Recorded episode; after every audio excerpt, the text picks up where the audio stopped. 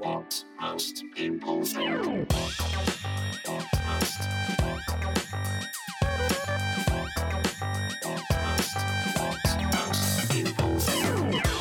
Hello and welcome to episode 156 of What Most People Think. And you'll be very relieved to know that my, my tooth is, is back to normal. After I, I just I, I was a bit dramatic about it. Um, I did think that nothing would ever be the same again.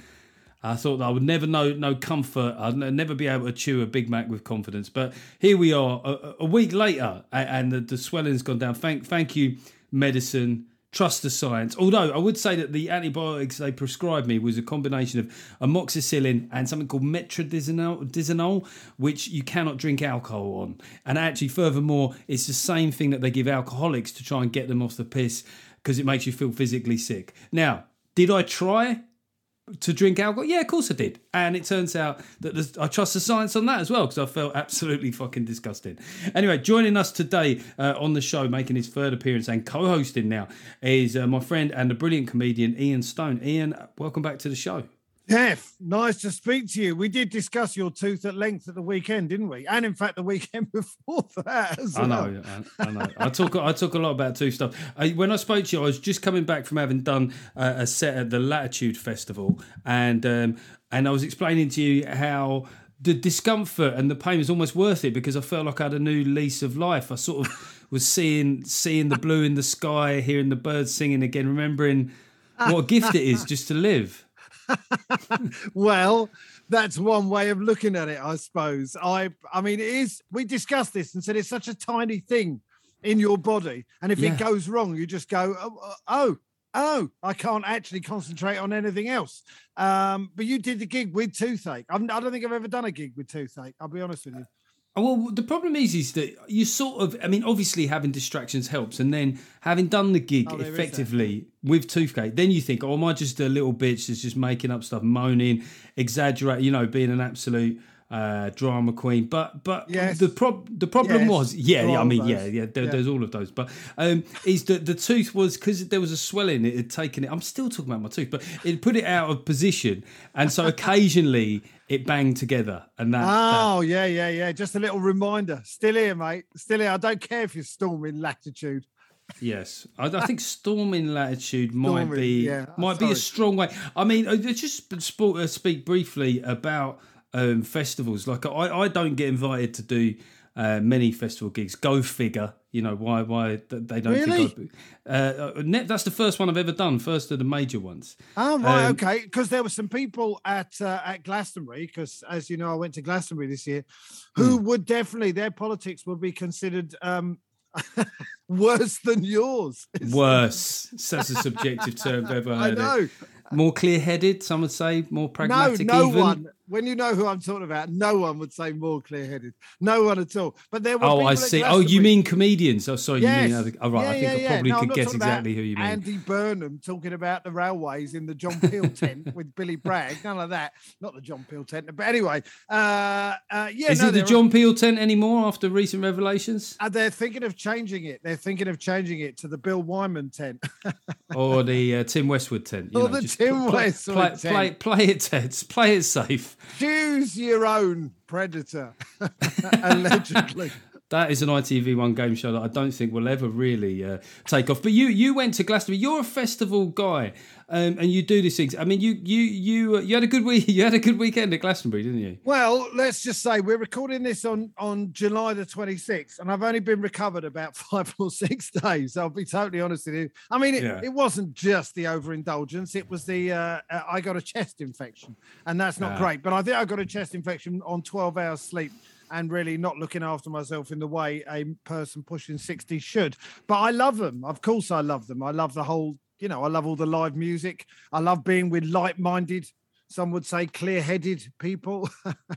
no one's clear headed at Glastonbury, actually. No Well, one. you at might, all. but yeah, it's inspirational, like you say. You're pushing sixty, you're still you're still getting stuck in. I mean, by my reckon, that gives me fifteen more years minimum. Well, I mean, I, I think a lot of people felt that way when they saw Keith Richards and they're no longer around. So I think people have to. I'm not. I'm not in any way likening myself to Keith Richards, but I'm just saying he, he lost a lot of friends on the way who thought they could keep up with him and they couldn't. I think one has to go at one's own pace. No, I hear that. I hear. I don't know if that's quite a serious coded warning there, but I'm, I'm hearing it. And you know, with my Your teeth, hypochondria, your teeth are falling apart already. that's a that's a sign, isn't it? But yeah, it's not because of crack or anything. It's it's uh, okay. Fair it's a, it's a sort sort of genetic thing that both my keep- mum and dad. You keep telling yourself that. We are. It's good to have you back on the show. One thing we do now is uh, one of our patrons, David Domain. He comes back to me on on several points from the last show in Domain Talking Point. Point, and one of the things I discussed last week with Sean Walsh was about trains. Sean Walsh basically was asserting that trains are our thing, British. You know, that's our thing, Britain's thing. And even though other countries may do it a lot better now, that when he sees trains elsewhere, he feels that that's instinctively British. I said that I think that the first trains were here, and David Demain did some research for us, and he said the first proper railway line was opened in 1825 between Stockton on Tees and Darlington. It was built by George Stephenson, primarily tra- rocket. Is that what it was? Stephenson's rocket. That's exactly what it was. And people died on the train or fainted because they they couldn't believe the speed the thing was moving. Apparently, it was like 35 miles an hour, and they'd never moved. Humans had never moved that fast up to that point. That still happens on Avanti West Coast when they get over 20 miles an hour, doesn't it? Eh? um, the it was built by George, and it was primarily to transport coal, primarily. And then in 1830, the first was the first passenger line in the UK, and that was between Manchester and Liverpool. So it's, good to know that even back then, the cross rail links were actually way better than they are now. They actually saw then that going from side to side was just as important as going up and down, but we seem to have lost that along the way with trains. They're still using the same uh, rolling stock, I believe. Actually, uh, yeah. I mean, if we're on, because I was going to do this, because apparently you do a thank you and fuck you. Uh, Yes. got- well, okay. I was gonna have I was gonna have a fuck you to GWR. Uh, Okay, well, yeah, let's do that but we'll do as it's on topic. No, we can do that. We talk about trains. Let's do it now. Well, it was only. I listen. They, they they did okay. They got me. I went from London to Plymouth and back this weekend. They don't serve snacks and that, sorry, they don't serve meals on a weekend. Did you know that they didn't serve meals on a weekend? So I So I'm guessing from that you were in first class. I did. I, Hello. yeah, I was. I was. the left wing first class. comic on his way I- back from festivals, sitting there in first class. I had to make do with a snack box and some weird biscuits. But what got me was the bloke who, who was serving. He said, Any drinks or snacks? And I said, What have you got? And he said, Well, it depends what you want. And at that point, I really Hmm. wished I'd had a long list of inappropriate snacks that I could have. have you got any devilled eggs? Have you got Yeah, any? yeah. No, kedgeree. Oh, you must have some kedgeree. How about oxtail soup? Just so in the end, he would go, No, we've got a snack box, and that's it. Because that's all they had as well. It depends Yeah. what you want. It doesn't depend what Yeah, wag, wagyu beef, mate. 150 grams of wagyu beef, please. puffer fish. Have you got any puffer fish? I'd love some of that. They used to serve that on Virgin. Go to Majesty. Don't do it on here. I just it, it upset me, but I I uh, I tried- think. I mean, look, I, I travel on first in trains when I when it when it's reasonable because because the thing is, I just I don't know if it's class or your background. I feel like a serious big deal when that happens. Yeah, of course. And, and and actually sometimes for quite a quite a small price, but when they come around and go, "Would you like something to eat?" I just feel like a sort of top one of FTSE 100 CEO. Is I've never, I mean, I've never paid a ridiculous fucking price for for planes ever. Like like No. just nah. It, it, should, it can't be worth the differential. Well, But- ah, well, a friend of mine flew to New Zealand first class, Hmm. and I met him in New Zealand. He did look a lot more well, re- sort of well rested, I would say. I said, "How was the flight?" He said, "Well, I had a double bed." And I slept for the fir- most of the first one to Singapore, Yeah. and then I got up and I had some food and wandered about the airport for a bit, and then got on the second plane and went back to bed. And but it was eighteen thousand pounds return. And I thought, well, I, I, you know, he's he's a very successful author and he's done okay, but it seems a little bit much. Whereas paying a twenty-five pound upgrade, I'll do that. Slightly different. going to get a twenty five pound upgrade on a flight to New Zealand. I would definitely do that as well. a double bed though. Double bed. I'm an actual, I'm in an actual double bed. Big video screen. He watched some films, had his had his tea in bed, and then went to sleep for eight hours. But then that's the point, isn't it? landing. What a waste to sleep. But then uh, the ability to sleep is part of, you know, there's a bit of a paradox in there. I mean, one of the strange things about first class in the air is a lot of it comes down to quite like, like small differences, you know, like can you stretch out a bit or can you stretch out fully, you know? Can you can can you sort of lie down? I mean, in this case, a, a double a double bed, that's fuck you money, isn't it? well, 18,000 quid return to New Zealand. I mean, it is fuck you money. But a double bed, I think you get like towelettes or something, moist towelettes. Uh, speaking of uh, patrons, just to men- welcome a new board member. I've got a new a new unofficial tier for the moment called the board. It's the board of what most people think. Neil Wakefield, who was previously a Patreon member, he's gone in at board level. Welcome to the board, sir. Somebody will be bringing you coffee very shortly. There'll be croissants and oranges. I mean, again, these are these superficial things, accoutrements of certain lifestyles that appeal to me. But you know, in a succession, right? And and I know not everyone listening to this would have seen this, but it's basically a very funny American show about big business. You know, it's basically the Murdochs, but re-represented. Whenever they have a board meeting and they have like fresh orange juice and coffee, I just does coffee and orange juice ever look as good as it does when it's on a a sort of like in, in a boardroom? What what An is it? imported table marble from Italy. No, Ah. probably no. It probably doesn't. Uh, uh, I, I certainly there was a certain, I don't know, vicarious pleasure from seeing that lifestyle when uh, when um, Brian Cox helicopters onto the yacht that they own Yeah. for their meeting. Uh, That you thought, oh yeah, I wouldn't mind doing that once in a while. But uh, But this is what they say about these billionaires and stuff, and they go, "Look at look at that prick in a suit and a baseball cap." I'm like, "Yeah, look at him. he looks awesome. A suit and a baseball cap. That would be me. That would be me. I'd be telling people, oh, fuck off," uh, which is a reference to the show. But which is indeed a suit and and trainers as well because they can do Yes. that and no socks. They can do that. One imagine mean- Elon Musk has never worn socks in the last fifteen years. Well, I think maybe, maybe that's the no, but he's he's out there, Stony. That's exactly the sort of wild shit that he does. Elon probably Musk. He'll doesn't wear just shoes. he'll go, he goes, "I'm coming in the office today, and you might notice something different." Everyone's like, "You nutter, mate! You're not even wearing socks." He's like, "Yeah, I'm the fucking Zola Budd of tech." Uh, another another Wow, day- excellent niche reference that is. dated reference. Yeah, but no one's done the barefoot thing since. Uh, we have a few uh, patrons who I think whenever uh, some people just get kicked out randomly by Patreon just to keep shit uh, interesting. Uh, we got Jim Hawthorne, who I'm pretty sure was a patron before. Jim Hawthorne is definitely uh, an investigator. Jim Hawthorne, 80s ITV1 detective. The Jim, the Hawthorne files, right? Or do you have to guess what they do? Or you I just sort of you- a speculate- punt. I, I speculate based on their names. It's sort of like a mini roast. That's what they get for their money. Jim Hawthorne is back on the case, and Oliver Mills. I mean, it's very hard to imagine that Oliver Mills has had anything other than a cosseted lifestyle, right? Yeah, I, d- um, Oliver Mills doesn't scream manual work. It just doesn't, does it? It screams. it's like you know when Robert Shaw grabs uh, grabs uh, Richard Dreyfuss's hands. You've got city hands before they get on the boat in Jaws. You get that with Oliver Mills. I'm sorry, Oliver. You might be like yeah, yeah. Oliver Mills would definitely have been the, the the chief Brody. You know that great scene in Jaws where they crush the beer cans in their hands, or is, it, or is it Richard Dreyfuss and It's then he Richard gets a polyst- Yeah, is that one? he, polystyrene gets, cup. he gets a small cup and he crushes that as well. And his daddy paid for all his equipment. That. Sorry, Oliver. We've just got you pegged, haven't we? Really? He probably does get pegged as well. You know what that like. Um, I sorry. Uh, I I just on uh, talking about manliness. Right, my my missus has been away um, for a few days. I'm joining her and my son in Spain very shortly, and um, it's, it's really interesting. There's a couple of things that, that I found odd. Is one that I've kept the house very clean and tidy, but this is weird. In my mind, that will confound her when I think that's exactly what she wants. But as I'm doing it, I'm going, ha ha, in your face, wife. See, He's not there though. yeah, yeah, there but but when she it. comes back and it's really tidy, she'll go. That's what she wants. But why do I feel like I'm sort of go, like rubbing her nose in it? I don't. I, I, don't you know, I actually don't know, but I also should point out it's your mess you're keeping clean and tidy. The trick is obviously is to keep other people's mess clean and tidy. So just go around and tidy the house generally, not go, oh, I did that, I'll put that away. You see what I mean? There is a subtle difference. There's a wild concept that you're floating there. I, I think, given time, I could begin to get my head around it. So you're sorry, sorry, sorry. Let's do this again. Clean up other people's Other stuff and- people's and- mess. I know. Oh. I know. Well, have a little Yeah. think about that.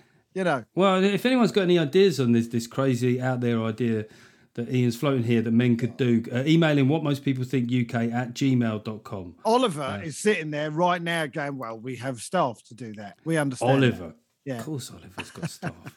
um, I I probably have more of an Oliver weekend though because I so with all these opportunities, so you know when you your wife and son go away, it's happened often enough to know that probably the novelty of it won't last very long now. I used to used to think, oh, it'd be great, I'll have peace and quiet. It probably a half a day where that seems pretty cool.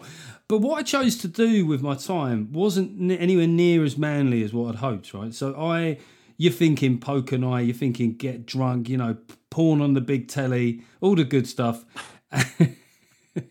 What did you do? I watched, I binge watch uh, a romantic drama called Normal People, which is a very well known show on the BBC. Who are you anymore? I know. Have you seen it? I mean, it's No. so No. fucking invested in Well, this show. great. Then, then you did what you wanted to do, and that really is all that counts, isn't it? The fact that you had these sort of aspirational poker poker nights. Really, I don't even play poker. I was and- going to say, why would you? Why would you think that way? Why would you think they had to be manly anyway? You could have been prancing about in uh, in her clothes for a bit. Maybe you were. It doesn't matter. Less manly, more very creepy and, and disturbing, especially the prancing bit. You're right, but I'm saying it's it's totally down to you. I knew you asked me this beforehand, and I'm I'm not very good at downtime, to be honest with you.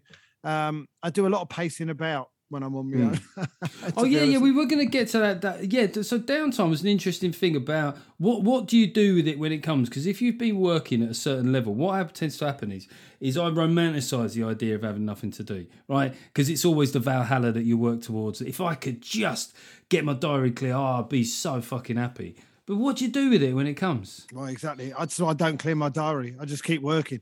I mean, I mean, I mean, if you if we this is not therapy, but essentially I'm running from a traumatic childhood, and uh, Yeah. so I just I just keep going, and I don't really. I can relax, you know. Obviously, right now the football season's not on, so I feel a bit bereft. But you know, athletics is all right, I suppose. But um, I'm not very good at relaxing. Women's So Euros, Stoney. Jesus The Christ, women- I- I I, did thought you watch were the- progressive. I did watch the quarter final the other day, and it was absolutely fantastic. But uh, I, uh, I'm not. No, relaxing is not for me. I just want to keep keep going as much as possible. I listen to music. I can listen to music, but even if I'm listening to music, it's not really a passive thing. I don't. I don't really have music on in the background. I will have music and I will be listening to it, dancing about. It's all very. Um, I'm very engaged a lot. Of the yeah, time. I, I can't just I because because what happens is when you really sort of slow down, I, I sort of hear the whistling in my ears. You know, like I become Yeah. like when you actually relax and you realise that those people that can, or may, may, maybe who who can actually do that without substances. I think there are people who can do it. Not everyone is like us, Geoff, as it turns out. Sad as that may seem, or possibly better for them. But um, yeah, there are people who like gardening and like, you know, hobbies. I, th- I believe there are hobbies that people can do that they really like. Basket weaving. My mum used to sew these. She used to have these tapestries of kittens. It was always kittens, and she'd sew Yeah. them. And she'd sit there for hours sewing, and she seemed happy with that. I can't. It's not for me.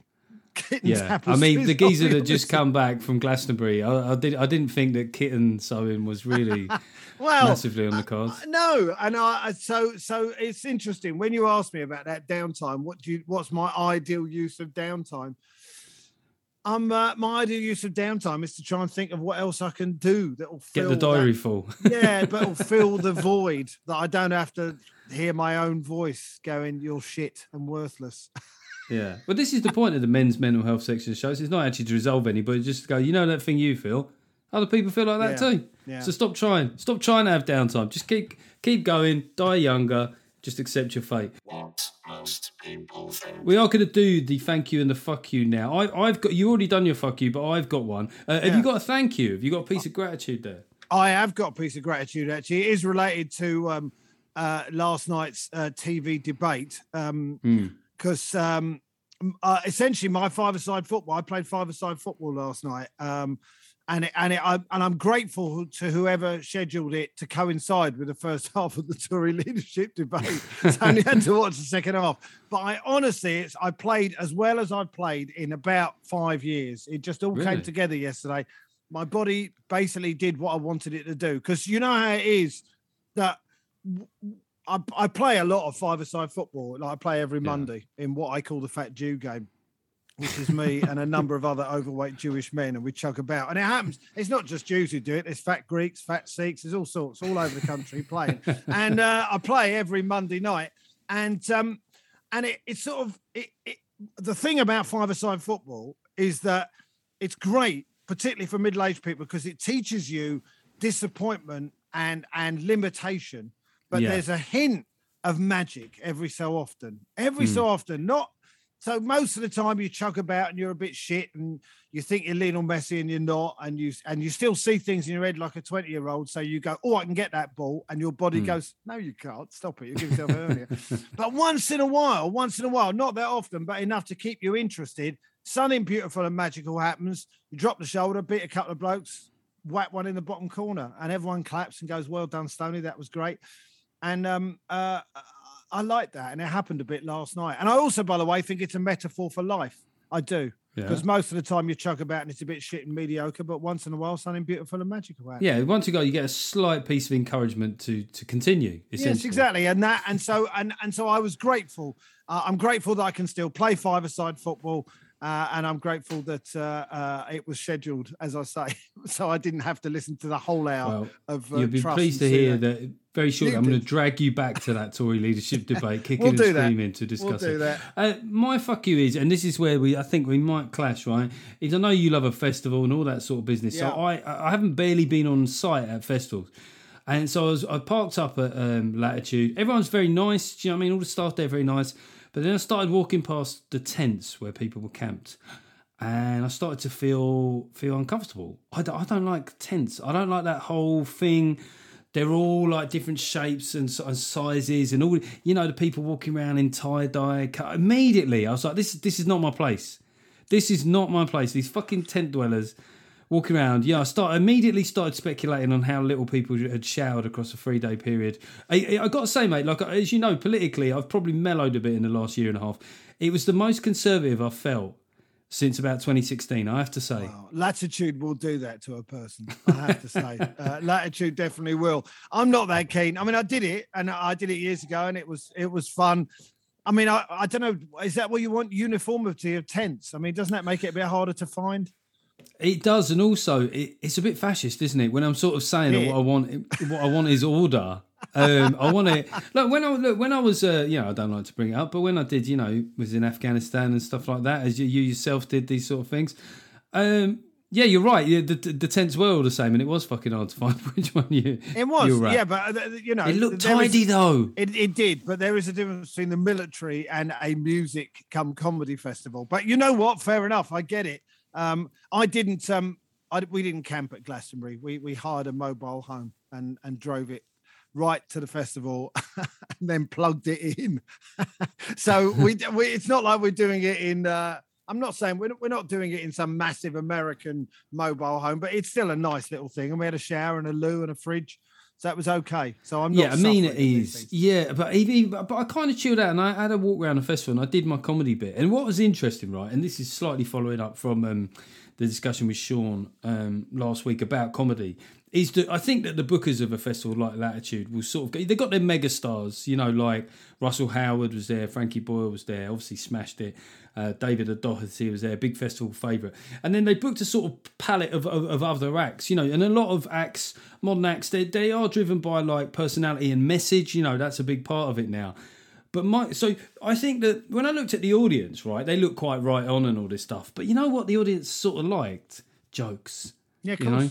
They always And like that's what- Yeah, because the thing is, it gives them a punctuation. It's really hard in a fucking tent to do expansive stories, you know, without being people being that close to you. And I sort of, it's, it's kind of funny, isn't it? Because I get that they want to book a, a certain kind of uh, trendy acts for these sort of festivals, but I sort of also thought a comedy store type lineup. Right, the kind that you would get, you know, like people with serious club experience would absolutely kick the ass out of this. Yeah, because yeah, yeah. Of course they would. Of course they would. People like jokes, but I find the same. I did a corporate the weekend. That's why I was down in uh, in uh, Devon, and and they're all people in dinner suits in a big country house.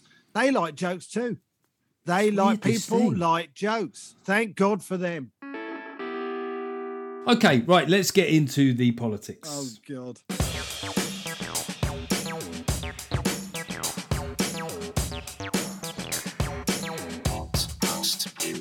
Right, so I forgot. I forgot that the BBC uh, leadership debate was on last night between Rishi Sunak and Liz Truss, Uh, so it's a bit of a treat, really. You know, considering that I find politics to be a somewhere between sport and entertainment, it was like finding out there was a T20 game on. I was like, "Fuck, oh yeah, I'll watch this." And it's a very strange start because they kind of zoomed in. So they had Rishi and that. we had Rishi and Liz standing still, and they zoomed in. Now I'm going to say a lot of people criticising them for this. You'll know, having worked in and around television, that wasn't their choice, was it? No, that's God, that's no. an edit. That's a producer that's gone. What we think would be really nice. We'll get the jib, which is the overhead camera that's on the move. And you two just stand still. It's one of the most fucking awkward things in the world to do is to stand stock still while a camera sort of moves from about five meters away to end up right in your face. Yeah. I don't understand. What are the options for them to do there? Just kind of dosey do or I don't know. Like Well, the sort of- options, the options are for them to say, no, don't be ridiculous. I know what you're trying to do. You're adding a bit of gravitas and tension, but honestly, we'll do that. We've got an hour of talking about stuff. We'll do it then. So maybe. And you'd hope that the person who was hoping to be the next leader of the country will be able to say no to some wanker producer, but apparently not. But they that must have doesn't augur well, they- does it? To be honest. Well, they. I mean, just getting your thoughts, kind of like backtracking a little bit, coming coming up to this. What have you? What sort of your general thoughts about the Tory leadership race been? Is there been? I mean, like there is a tendency on the left to say, "Oh, they're all awful." It's like a choice between getting punched in the face or kicked in the bollocks. I mean, did, did you see anything that, that surprised you, or, or anyone that was uh, impressed you even a little bit up to this point? God, all right. I'm going to say this now. I saw a hint of humanity in Liz Truss a couple of times, right? Genuine. Oh, okay. I, I, it's not that I that I really agree with anything that she would say, and Hmm. and and uh, there was definitely times when I've thought that she was slightly unhinged, not maybe Priti Patel unhinged, but certainly you know in the ballpark. Um, but did I see much? No, I, I didn't really see much. I, I I- find it hard because I, I keep coming back to the fact that they they all work for Boris Johnson. They all propped him up. They all put him in power in the first place. So Hmm. whatever they say, I have to view through that prism. Uh, also, the other thing is, as you well know, I'm not a member of the Conservative Party, so I don't actually get any say in in all this, really. So, so there's a certain a certain curiosity. Okay, who who on who is our next prime minister? What are they like? But um, whether it'll make a huge amount of difference, I, I don't know. So, so I have a sort of detached interest in the whole thing. Um, Hmm. I don't think either of them are terrible people. I mean, I really don't think either of them are terrible people, but uh, I don't think things will change very much for me personally and for the country, uh, uh, uh, the country as a uh, um, as a whole. But um, hey, I might be wrong. If if Liz Truss adopts this this uh, economist principles, and we end up with interest rates at like ten percent by the end of the year, maybe you can get me back on and go. What do you know? But I- I'm not a fan she- of either of them. Let me tell you. I got some blowback from the the last episode for I got a couple of from the patrons about things I'd said about the candidates. So first up, my friend Julia, she pointed out because I pointed out that, that Liz Truss was dressing like Thatcher, and you know the the the response is, and it, you know it's a reasonable response, is that this is only something that women get. You know, men don't get it the same. It I think true. that. they- it- well, so there's two things. One is that the choices that men can make are so limited. Really, what color shirt? It's not not what kind of shirt. It's just a shirt with a collar. It's the same thing. What kind of tie or no tie?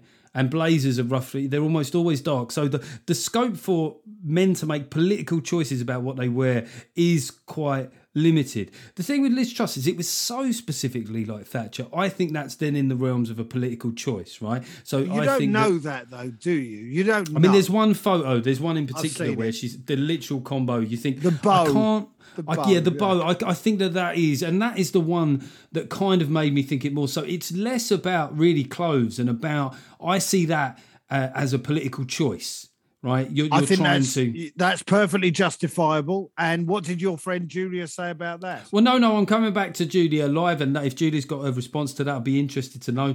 The uh, the other thing is about uh, Rishi Sunak. I was saying that he was too young. Uh, sorry, that Kemi Badenoch was too young, and it was pointed out to me that Kemi Badenoch and Rishi are the same age. Well, look. Kemi Badenoch clearly, you know, she's clearly looking better for it than if they're both 42. And also, when I say young, I mean, I suppose she's got less experience. And some people think that that would be a merit, right? That she could come in from the outside.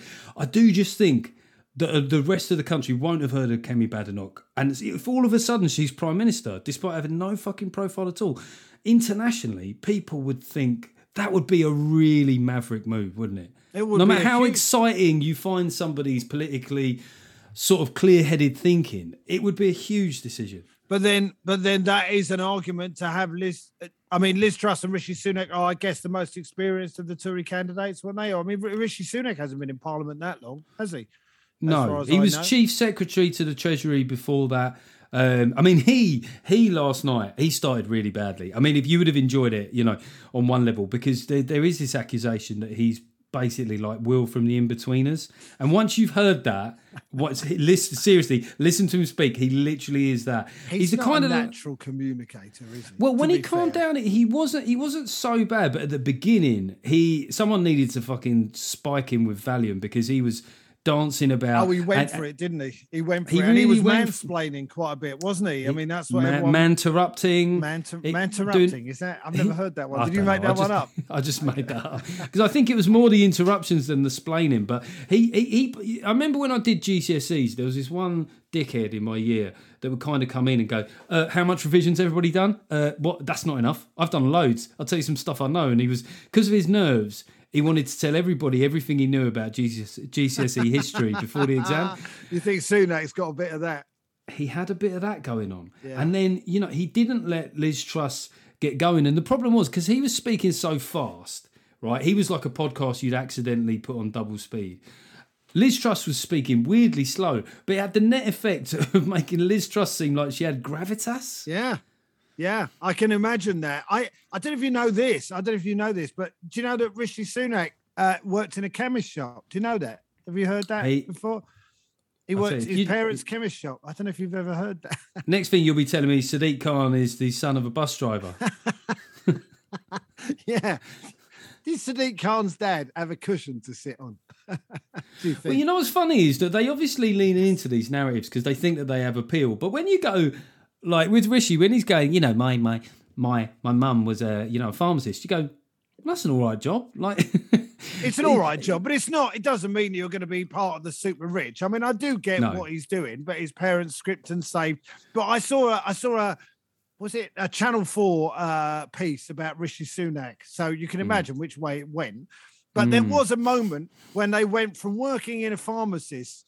And they suddenly mentioned a hedge fund, and I thought, when did that come from? What yeah, yeah, you're, that's a really good observation. it did pop up suddenly. You went, Yeah. well, okay, that that would that would certainly help with the wealth a little bit.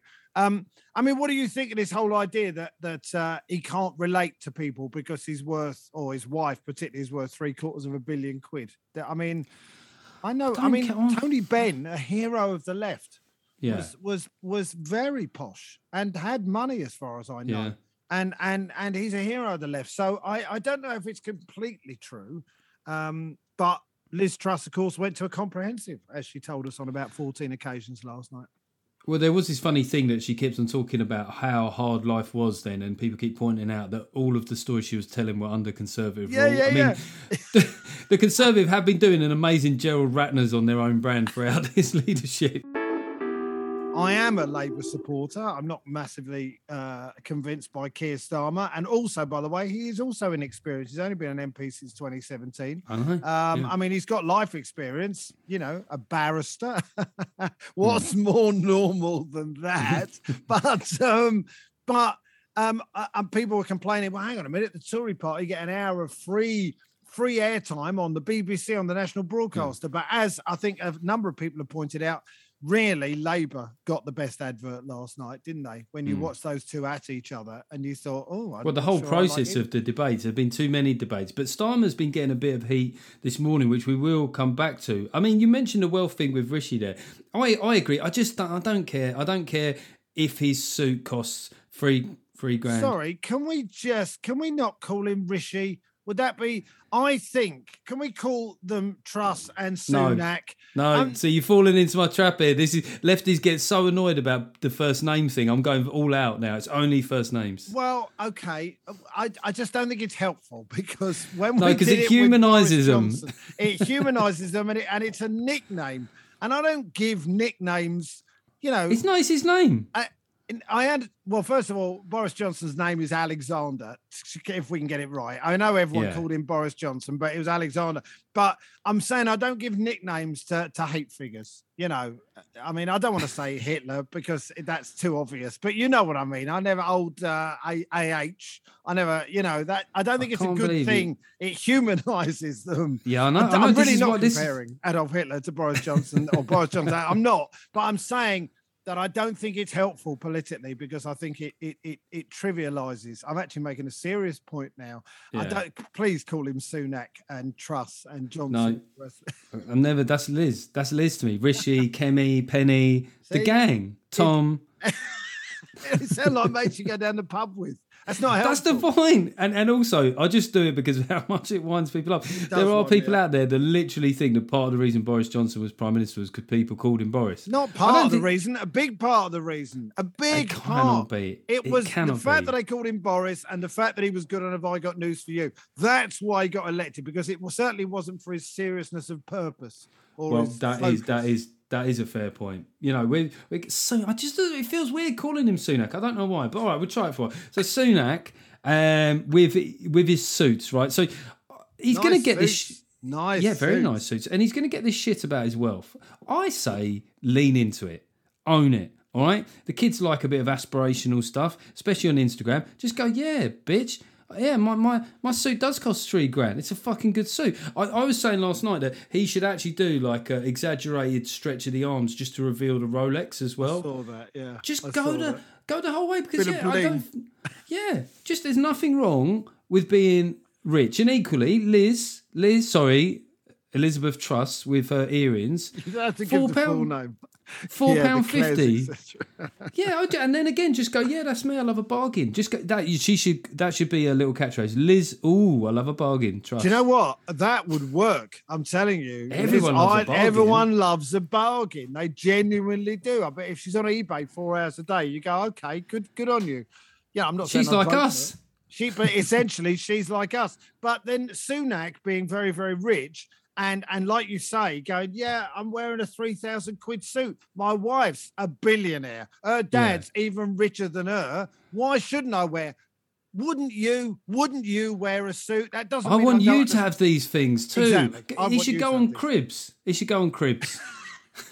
and just show off his fucking loafers. I don't see why not. I don't. I actually I agree with you. It doesn't really bother me that much. I think I think there are rich people out there who who have empathy, and maybe Rishi Sunak is one of them. Really, but but I think Rich there's other Rishi. issues. Can I I, think call him Rich Rishi? No, I no. You what you, des- you desperately use the nickname because it was Dishy Rishi, wasn't it? And there's there's stuff you can do with Rishi, whereas you can't do much with Sunak. That's the point. Although it does actually, my autocorrect keeps changing it to sunk. So I But think doesn't it? But doesn't it sort of mean you you like calling him Sunak because you actually think that doesn't sound as good? I call him Rishi because I think it does sound as good. So these are these are political choices. There's no. If, if we have to call them all by their both their names, it is weird. I, you're right in a way. It, surnames. it is weird that the left wing though you go Corbyn, Starmer, Blair, right? Yes, yes. Boris, Because Theresa. that's a level of disrespect towards politicians, which I think is is healthy, as opposed to oh Boris Rishi. I mean, these are not your friends, Geoff. They hate you and everything you stand for. Not everything you stand for, everything I stand for. yeah. No, I, I look. I, I, it's a weird thing with voting. How I voted is that I voted for them. I couldn't really see myself having a pint with any of them. What most people think. Just moving on to to Starmer. So I, I sort of got a bit amused this week. Um, Kia, he- you mean Kia? You mean Kia? Sorry, Kia. On Kia Starmer. So Keith, um, he he has. He's realised that with the Tories essentially making pledges, right? So the one, the one hand is the shit show of them arguing, but on the other hand, they are getting to say, "Oh, I'll do this good thing," or "I'll do this principle thing." So he's finally had to start talking about what he'd do if he was in, in, in power, and and it's been commented on, uh, you know, a lot by people actually on the hard left that that his main explanation for what he's going to do is he's just going to sort it out. Like he just go, oh, I'll, I'll, I'll, sort it. I will. We'll, we'll get it done. We'll sort it out. He just like there's no detail at all. It's like we'll fix the economy. We'll Yeah. fix this. We'll fix that. And and I just I just thought it is it's quite funny. Like when he's pushed on detail, other than we're going to sort it out, we're going to we're going to fix Brexit. We're going to. He, it's a lot of pie in the sky stuff, really. And and furthermore, in the round of interviews this morning, we're recording this on the Tuesday. Um, he's basically been pushed on his left wing pledges that he made when he was leader. And, and I don't know if he was deliberately trolling the left, but in the course of one morning, he's quoted Blair. He said about um, public rail ownership, he's like, look, we're not going to make it more private than it is now, which is no fucking pledge at all. And on public uh, pay restraint, he's essentially sort of echoed what the Tories are doing. So I think he's he's trolling the left to a point that I might actually get him on the podcast. Yeah, uh, isn't the idea that he doesn't um, give away any any campaign pledges, and then the Tory party will then maybe nick them in the next election? So he's being mm. deliberately vague. Uh, yes, we'll sort things out, and uh, and then it comes down to whether you trust him to sort things out, essentially, rather than making promises based on well, I mean, let's be fair. If he gets the economy in two years' time, how, who knows how much worse it might be? And at that mm. point, all those pledges that he made about doing this or doing that, he won't be able to do because he can't afford it unless he raises taxes. So I don't mind a bit of vague right now, to be honest with you. I, I, I as someone who wants to see the Labour Party win the next election, just because I think it's time. Um, I would rather just watch the Tory party have an endless leadership contest until. But that's the point, though, isn't it? They won't. At some point, they'll they'll elect someone. At some point, inflation might come down. At some point you know there might be a kick on in growth if we if we do sort of somehow sort out some of these administrative problems right? So at that point it, the, the, the tide might turn a little bit and labour will have spent a long time not really standing um, for much. And at that point maybe he will come up with policies. I mean look i have no particular faith that keir starmer will make a great prime minister. I just think he'd be better than anyone currently on the conservative side is my I'm not even. I don't even know if it's a particularly strong feeling. I just think it's hmm. time time for something different. Is what that, I, that, that, time for something. Be, that could be the slogan, couldn't it? Time for something. Time for no. Time for something else. Something else. Something. You had enough of this lot? Try this lot. See how that goes. But well, isn't that the, it's the point inspiring. though? That it, that he that he has to keep his own electoral coalition together. And is there a point? You know what the left are like when they vote, they want to feel good about themselves. That's a lot of their politics is about. Is about reinforcing the fact that they're wonderful human beings based on a cross they put on a piece of paper somewhere. So that he, oh so God, that he, so cynical. Yeah, some would say ideal, uh, realistic. I get it. Yes, but but so so does there come a point where people, younger people, more progressive people, just go? You know, fuck this guy. Like, like all these pledges that he made to us. Like, I believe in the Green movement. I'm going to vote Green. Or, or the Lib Dems are a bit more radical in what they do in, in relation to the EU. I, you know what? He, he can't just have my vote for nothing. And that and that will result in another Tory government and another five years of whatever they're going to do to us. So uh, I would say to the left of the party, suck it up uh, it, you're not another slogan. You're not suck, suck it up. It's time for something different. That would something be else. a great something else. That would be a great political slogan. suck it up. It's time it's for something else. It should be on. A, it, I see it on a banner. You know, what do we want? Something else. Who do we want it with? Probably Starmer. Probably but, you Know. Yeah, but these are the choices you make. I'm I'm talking. I mean, you're talking about the left not making pragmatic choices. I'm talking about a pragmatic choice, really, at this point. Mm. And I think I think the left had a go. And obviously Brexit got in the way, and Corbyn he had his faults for all sorts of reasons. Um, but right now the the Labour Party is is held by the centre left, I guess one would say, and let's see mm. how they get on. But the electoral math is it electoral maths in this country, or is it still electoral math? I don't know. Do, think, we, do we use I the It's, it's Britain, mate. Come on. Okay, well, it's maths. electoral maths. Yeah. Uh, do you know I did a gig once where an American comic said math, and the entire crowd went. fantastic. Um, but the electoral maths favors the Tory party, right? So yeah. you, you, so I, I think there should be a coalition between the Labour and the, between Labour and the Lib Dems. I think now it's time for pragmatic choices, and uh, and and let me say this, and I'm, I don't know how many uh, members of the Labour left listen to this podcast, but they're not the most pragmatic, are they? What most people think. Um, I've just got a couple of questions from the board here. So this is a new a, uh, a, a VIP. Well, I'll have to say that again. Fuck, that's annoying.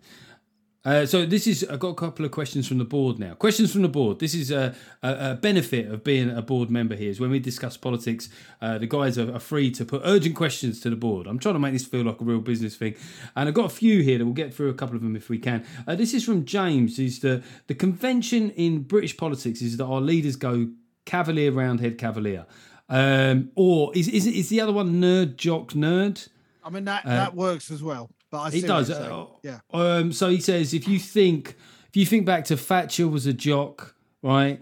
Uh, Major was a nerd. Blair was a jock. Brown was a nerd. Um, Cameron was. Cameron a was a jock. Yeah, I yeah. think oh he was. God, this yes. really I fucking think he works, was. Theresa May. Theresa was a nerd. Yeah, and Boris Johnson was definitely a jock. Wow. Yeah. This really works. that So might work poll- actually. Great question from the board. So the polls are suggesting that Tory members want Truss. She's clearly of cavalier stock or, or, or jock stock. I, I think she might be a bit of both, actually, or neither. That's where she may break the cycle here. Are we ready for double cavalier? Yeah, well, Rishi Sunak is definitely a nerd, right? I think we can uh, say that without any fear of equivocation.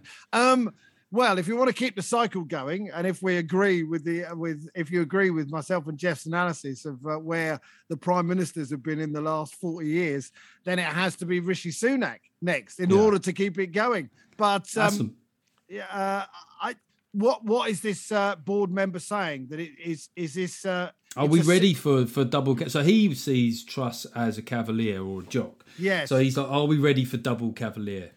Um, well, it's gone so well so far, hasn't it? Yeah, the Cavalier in. thing. That's it. There's the Tory, Tories. They're going to lose the next election. They might as well have fun. Do you think really. they will? I'm not so sure. You know. No, I'm I, really don't know. so I, sure. No, I, I think that I think that there is a, there is a chance uh, just because of what's happening economically might have played out. I mean, what happened in '97 though? People often forget this was in '97.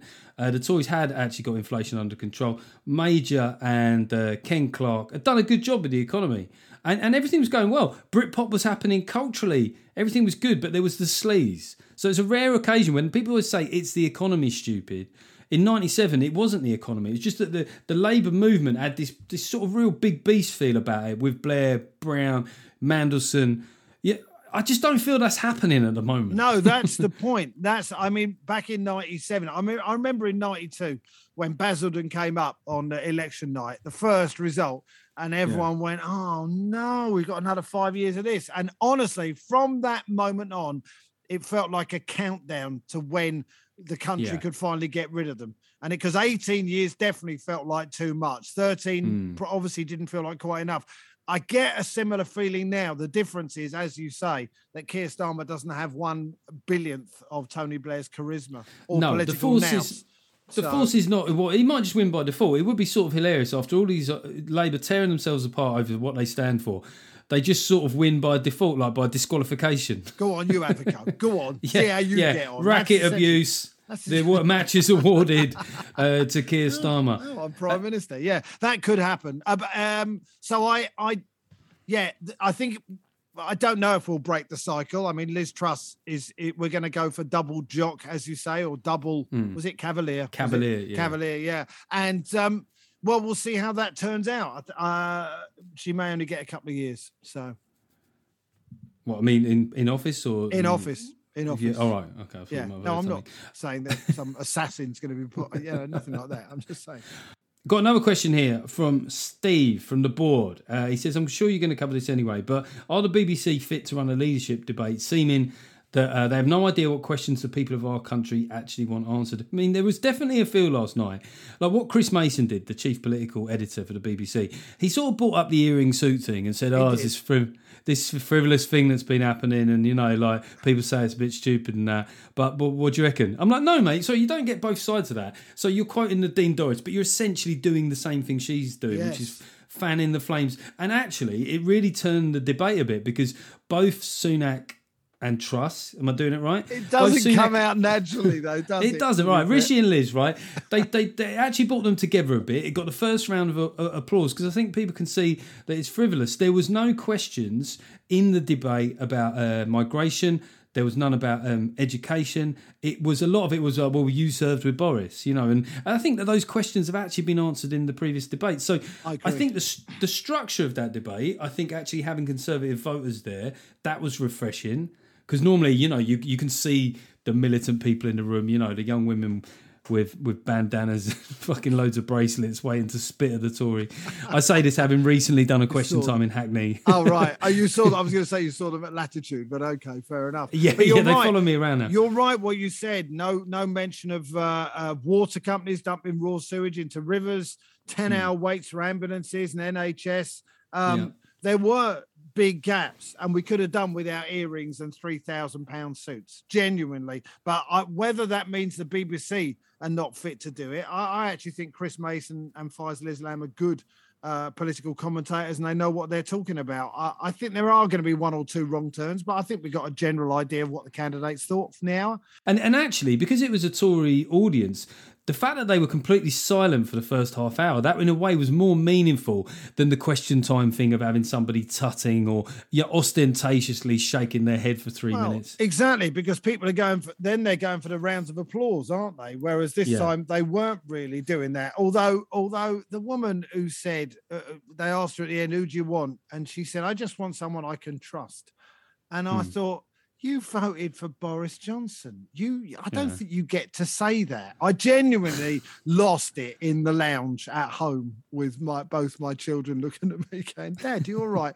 well, she voted for Johnson. I'm up on my feet at that point, which is why I try not to watch too much of it because it just gets This me is annoyed. why.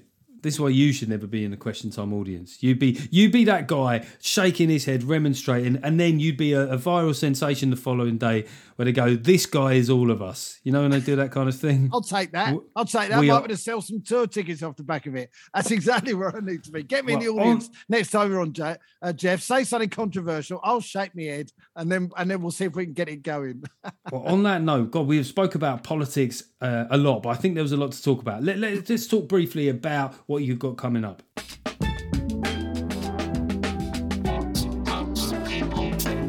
So, speaking about tour tickets, uh, the Edinburgh Fringe, you're doing a full run this year. Oh my god, yes, I am. Uh, I'm going to the Edinburgh Fringe for the first time in 14 years. The last time I went to the Edinburgh Fringe, Gordon Brown was Prime Minister. Fucking hell, yeah. Was that 2008? 2008. Oh, by the way, one other thing I wanted to mention before I talk about that, we are we are recording this the day before the 10th anniversary of the Olympic opening ceremony, 2012 Olympic opening ceremony, which I believe may well be the high point of the entire 21st century for this. See, this country. is this is the centrist dad thing. You you guys and the Olympic opening ceremony. I don't know what it is. You just feel like this fucking It- this spoke to me. Valhalla. It's honestly, I was sat in a tent. I was at a festival then. I was at festival with the Yeah. kids and my missus, and we sat in a tent. And when the Queen turned around, everybody cheered. So we still have that patriotic thing, but it was Danny Boyle spoke for all of us. Except Did for, he? I, I was I was I was gigging in what would be called predominantly red wall places at the time. I have to admit, it wasn't just that they weren't into the Olympics; it was downright cynicism about it. So I, I, I do think it is it is weird that Olympic opening ceremony, the what it represents in people's minds, like a time when actually everything was fine. It was all good then, you know, when those, thing, yeah, yeah. those nurses were doing formation dances with fucking trolleys.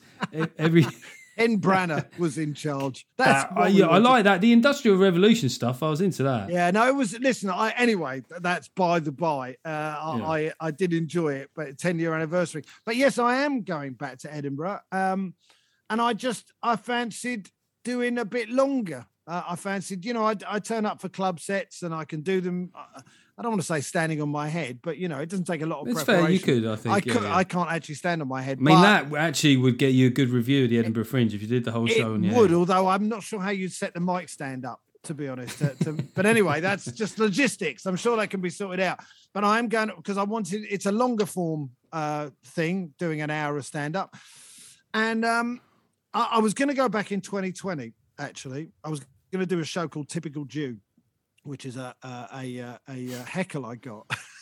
Yeah. I mean, you can do that title. I, I can, yeah. But that show has now passed. Uh, uh, there were one or two jokes about Jeremy Corbyn. I'll be totally honest with you, but that's gone now. That moment. Uh, but this show is called Ian Stone, Writer of Wrongs, and it's um, uh, essentially I don't want to give too much away, but essentially, um, it's about me. I'm trying to sort of find happiness because it, Hmm. it, my default setting is not that. And I thought it would be uh, nice to try and explore that a little bit. Um, so I'm going to talk about that for an hour. And it's on the free fringe as well, which is something I've never done before. Um, And I love the whole ethos of the free fringe. You know, you essentially go, come in, come in, here's the show, here it is. I'm giving it to you for nothing. And at the end of it, you go, actually, you know, when I said I'm giving it to you for nothing, I lied. I want you Yeah. to give me money. But you give them the show first. And that's the beauty of it. You give them the show and then they Yeah. pay what, well, what it's worth, hopefully. And what they can afford. You know? Well, you know what? I'd like them to stretch their finances a little bit. I know there's a cost of living crisis out there. I know it's tough for people, but uh, No, it is, it is great. I mean, people get get great audiences uh, on the Free Fringe, and you get great acts doing it. And I would just say, like, if you if you're up at the Edinburgh Fringe, and you'll you'll see some funky out there stuff. Do you know what I mean? You'll see some interpretive fucking dance and stuff. But if you want a, an hour of comedy that's absolutely going to deliver, go and see Ian. Well, speaking of people of doing something completely for free, but also for money, um, I should uh, I should mention uh, we've got a few more new patrons this week, and some of the craziest names I think we've ever had. Luke LeSurf, that cannot Luke be a Le fucking real name. Luke LeSurf. Right, I'm going to read them all, and then I'm going to explain how I think that they're all basically they all know each other. Sinbad Wilmot right. um, and Sven Grieve. These all sound like DJs who are brilliant DJs individually, but collectively, like the Swedish House Mafia. We are Luke LeSurf, Sinbad Wilmot, and Sven Grieve. We are the House Monsters. And then the confetti cannons go off.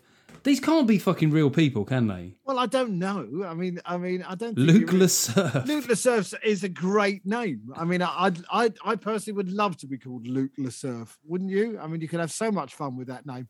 I would have thought. Luke LeSurf, I reckon he's the DJ that actually does the mixing, whereas Sinbad Wilmot, he's standing on the fucking decks with like uh, air horns the whole time. He never actually does anything. He's off his face. I would have said security. Sing, Sinbad wears a fucking good, skill.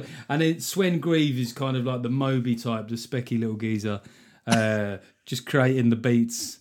But uh, but listen, uh, thank you for your support. All of your support, all of the Patreon input uh, makes it keeps it weekly and ad free. And like we say, do go and see uh, Ian at the Fringe. Right, we're just going to close the show out uh, with one or two letters if we have the time.